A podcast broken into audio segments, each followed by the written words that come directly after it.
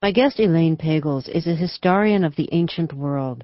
She's the author of The Gnostic Gospels, which won a National Book Award, and Adam, Eve, and the Serpent. Her intellectual world was shaken by two personal tragedies in the late 1980s.